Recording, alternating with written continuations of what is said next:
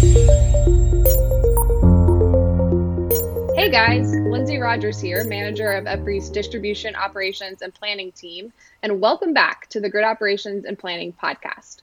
So, this episode, I'm joined by Matt Rylander, who leads our operations and planning analytics research project set area in Program 200. And he's going to talk about one of the new initiatives we have underway. Welcome, Matt. Great to be here, Lindsay. So, one of the things that we talked about on our first episode was the importance and challenges of data as modernization activities unfold across the country and across the globe. Uh, and there are a lot of terms out there right now digitization, digitalization, digital transformation. So, what are we really talking about when we say digital transformation in the utility industry, Matt? Yeah, something good to clarify. When we're using digital transformation, that term, we're using it to describe an accurate model representation of the actual distribution grid. So now that you've kind of clarified and set us straight on what we're talking about here with, with digital transformation, what are the challenges utilities are facing right now as it relates to that? The, the challenges for digital transformation have existed for quite some time. But they are definitely now becoming more important to address as utilities are becoming more reliant on the models themselves to evaluate the distribution grid. Those challenges are being further driven by the abundance of new data and assets interconnecting through grid modernization efforts. So that's where enabling digital grid transformation and the grid modernization efforts are really coming together but the challenges really go beyond just the data becoming available um, for utilities. You know, getting the data is really just sort of the first step. That's right. The challenges do go well beyond just having data. for instance, there's little consistency among tools and utilities in knowing which data are needed, how to maintain the data, and how to use the data they have most effectively. So it's not just about having data. You know, it, it also is in the need to know what data there is and how to use it. Ultimately, utilities will need to think of data differently than they have in the past. This grid data needs to be a utility owned asset, and they need to treat that data as any asset in the field. So that's an interesting point, Matt. That that's a different way of thinking about data, treating it as an asset. So, what does that really mean? Yeah, treating data as an asset means you have to invest in it and you have to develop processes to examine and maintain it over time. So, it's just as any asset in the field, which you would routinely examine and undergo maintenance with, you should do the same for data. If time and money is not invested, the data will eventually become obsolete. And when this occurs from a grid data perspective, digital, digital grid transformation will not be possible. But if it is attempted and utilities try to make models, they will just require significant time and effort from the engineer to verify and validate. And quite frankly, that's what occurs today. There's a significant amount of engineering time that's used just to verify and validate the models that they use for their grid analytics. So this is a really great point. Uh, you know, the thinking about data as, as something that we have to invest in and maintain over time. What is EPRI doing to enable that? Well, it's a good question. And, and you really have to look back in time to understand where we've come from. EPRI has actually been working towards enabling digital grid transformation for many years, and this is most notably seen to support the transmission system. The distribution grid, on the other hand, is more dynamic, which makes it more difficult to capture grid changes in their legacy systems. Therefore, in the last few years, significant effort has been underway in EPRI's ICT program to develop a better form of grid model data management, which would ultimately enable grid transformation, digital grid transformation. Fast forward to now with grid modernization efforts and the rise of importance of grid models, we have the alignment between programs, between Program 200 and the ICT program, to address the next steps to really fully enable distribution grid digital transformation. So I want to pick on up on something that you you just kind of said there at the beginning. Um, you mentioned that we've had a lot of work that's been done on the transmission side, but that distribution was different, uh, that it was unique in terms of what was needed. Can you can you talk a little bit more about that? Yeah, the systems are connected, and you wouldn't think that there would be much difference between the two. But inherently, the transmission system is different than distribution. The number of elements, objects within the transmission system is relatively low, and the rate of change is slow as well. Changes on the transmission system are planned, they're centralized, and they're made aware to operations well ahead of any actual changes happening in the field. Even during storm damage, restoration is more like for like. Assets are replaced with similar assets, and they're recorded consistently due to the low volume of such activities happening. Now, on the other hand, distribution is quite different. The volume of changes is high, the number of objects is significant, the system is highly decentralized, and restoration activities are chaotic and focused on speed, getting the system up and running again quickly, but not consistency.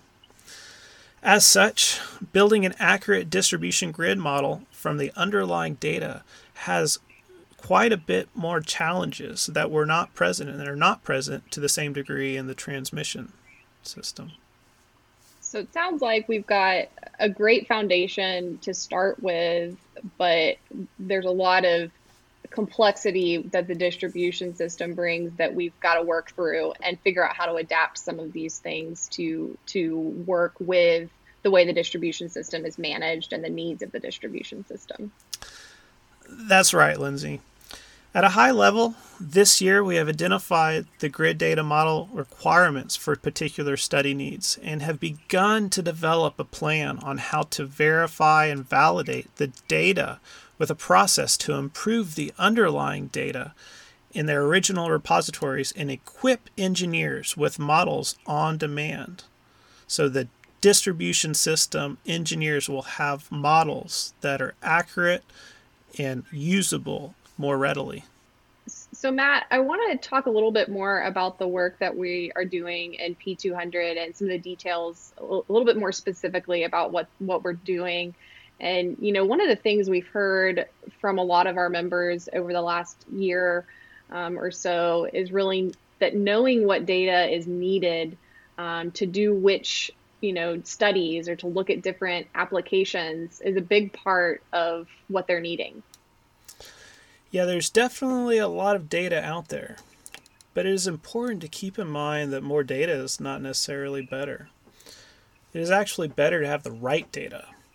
And for instance, a planning engineer doesn't need to have all the protection settings within their model, but at the same time, protection engineers don't need to have all of the customer AMI load data in the models that they use. So having the right, right data in the right models is important.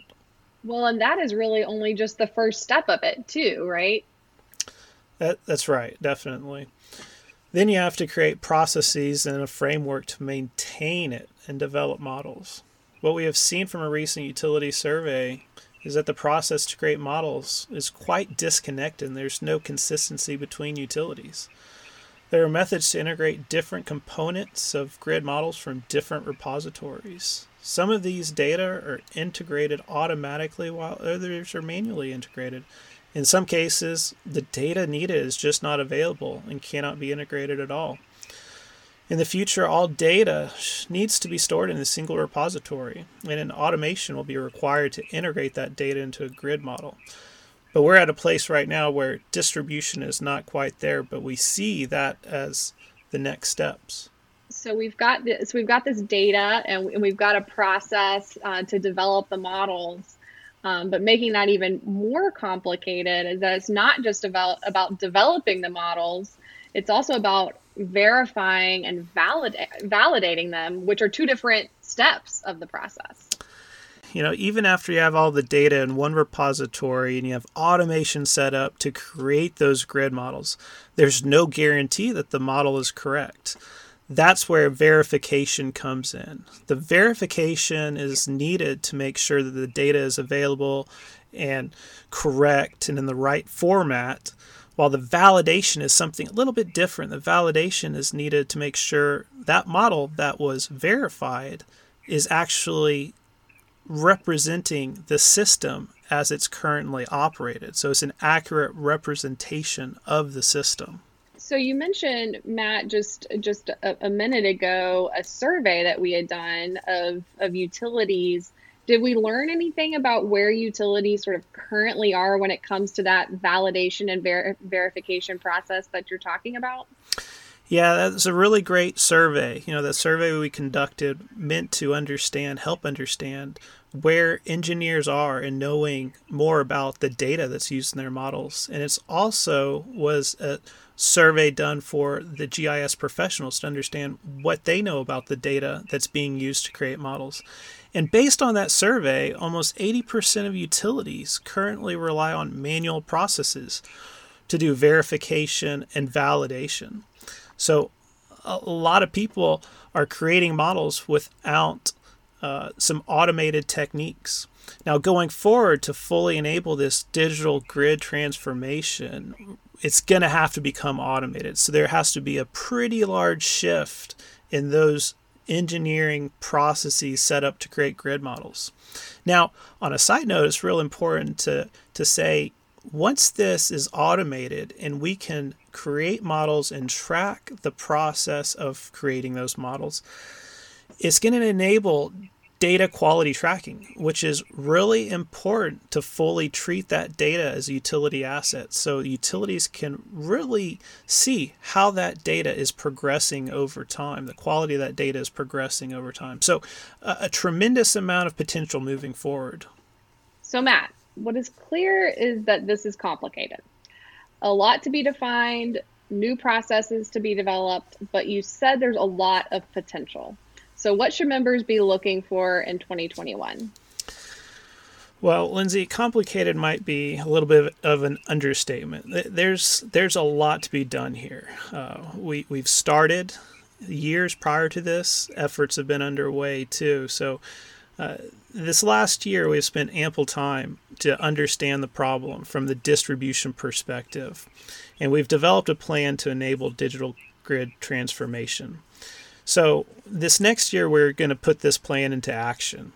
We'll begin to develop an automated tool that takes data from the grid model data manager and verifies and validates that data in the model that is produced. That, that will be our first step in 2021 to start that process. But at the same time, the, those automated processes will have to also update the underlying data that is missing or incorrect. And that's that's where we will reach into efforts with 161, the ICT program at EPRI, to enable that underlying grid data management and ultimately our goal is to create on demand models for the engineer to use. Wow. So, this tool you're talking about is actually going to improve an engineer's effectiveness and really reduce their time, um, the time it takes for an engineer to really develop these models so they can focus really more on. Um, the studies themselves and the and what they need to do with the models rather than on de- de- uh, developing the models themselves. Is that is that what you're what you're getting at there? That is correct. You know, engineering time should be spent on doing the analysis and not on the model development itself. So we really need to get to this to better utilize the time of our distribution engineers. Now, I can't promise we're going to get there all in 2021. I see this as a multi year initiative. But leveraging all of the efforts we've done before that I've mentioned with ICT, also based off of the transmission processes, will definitely give us a head start. All right. Well, I have complete confidence in you, Matt. I feel like 2021 is going to be a big year. Yeah. Thanks a lot, Lindsay. I, I, I appreciate the confidence. All right. Well, thanks for joining today, Matt. Uh, really enjoyed hearing what we've got planned um, for the the digital transformation activities in Program 200 this year as we go into next year. I'm really looking forward to this work um, and seeing where it goes as we go into next year. All right. Thanks for having me, Lindsay. Well, that's our show for today, guys. We hope you enjoyed this episode of the Grid Operations and Planning Podcast. And please keep giving us your feedback. This is just our second episode. Content, format, whatever is on your mind. This is all about you guys, and we want to hear from you.